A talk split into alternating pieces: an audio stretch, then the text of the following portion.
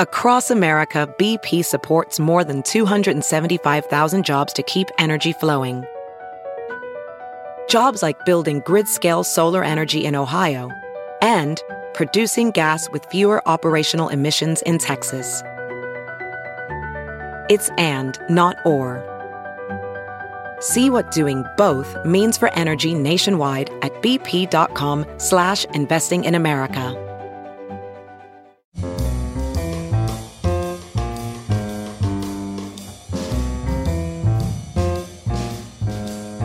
This is Merriam-Webster's Word of the Day for Friday, May 2nd.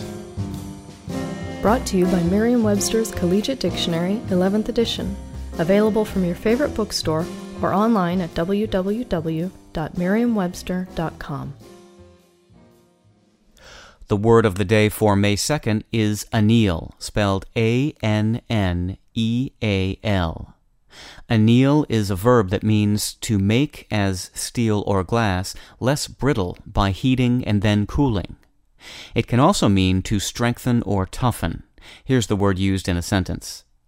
The glassmaker shaped the vase with quick fluid movements and then placed it in the oven to anneal the glass.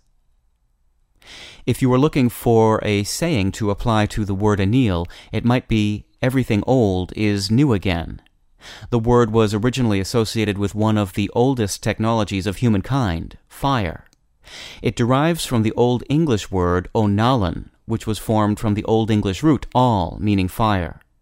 In its earliest known uses, which date from around the year 1000, anneal meant simply to set on fire. That sense has become obsolete, however, and nowadays anneal is associated with a much more recent technological development.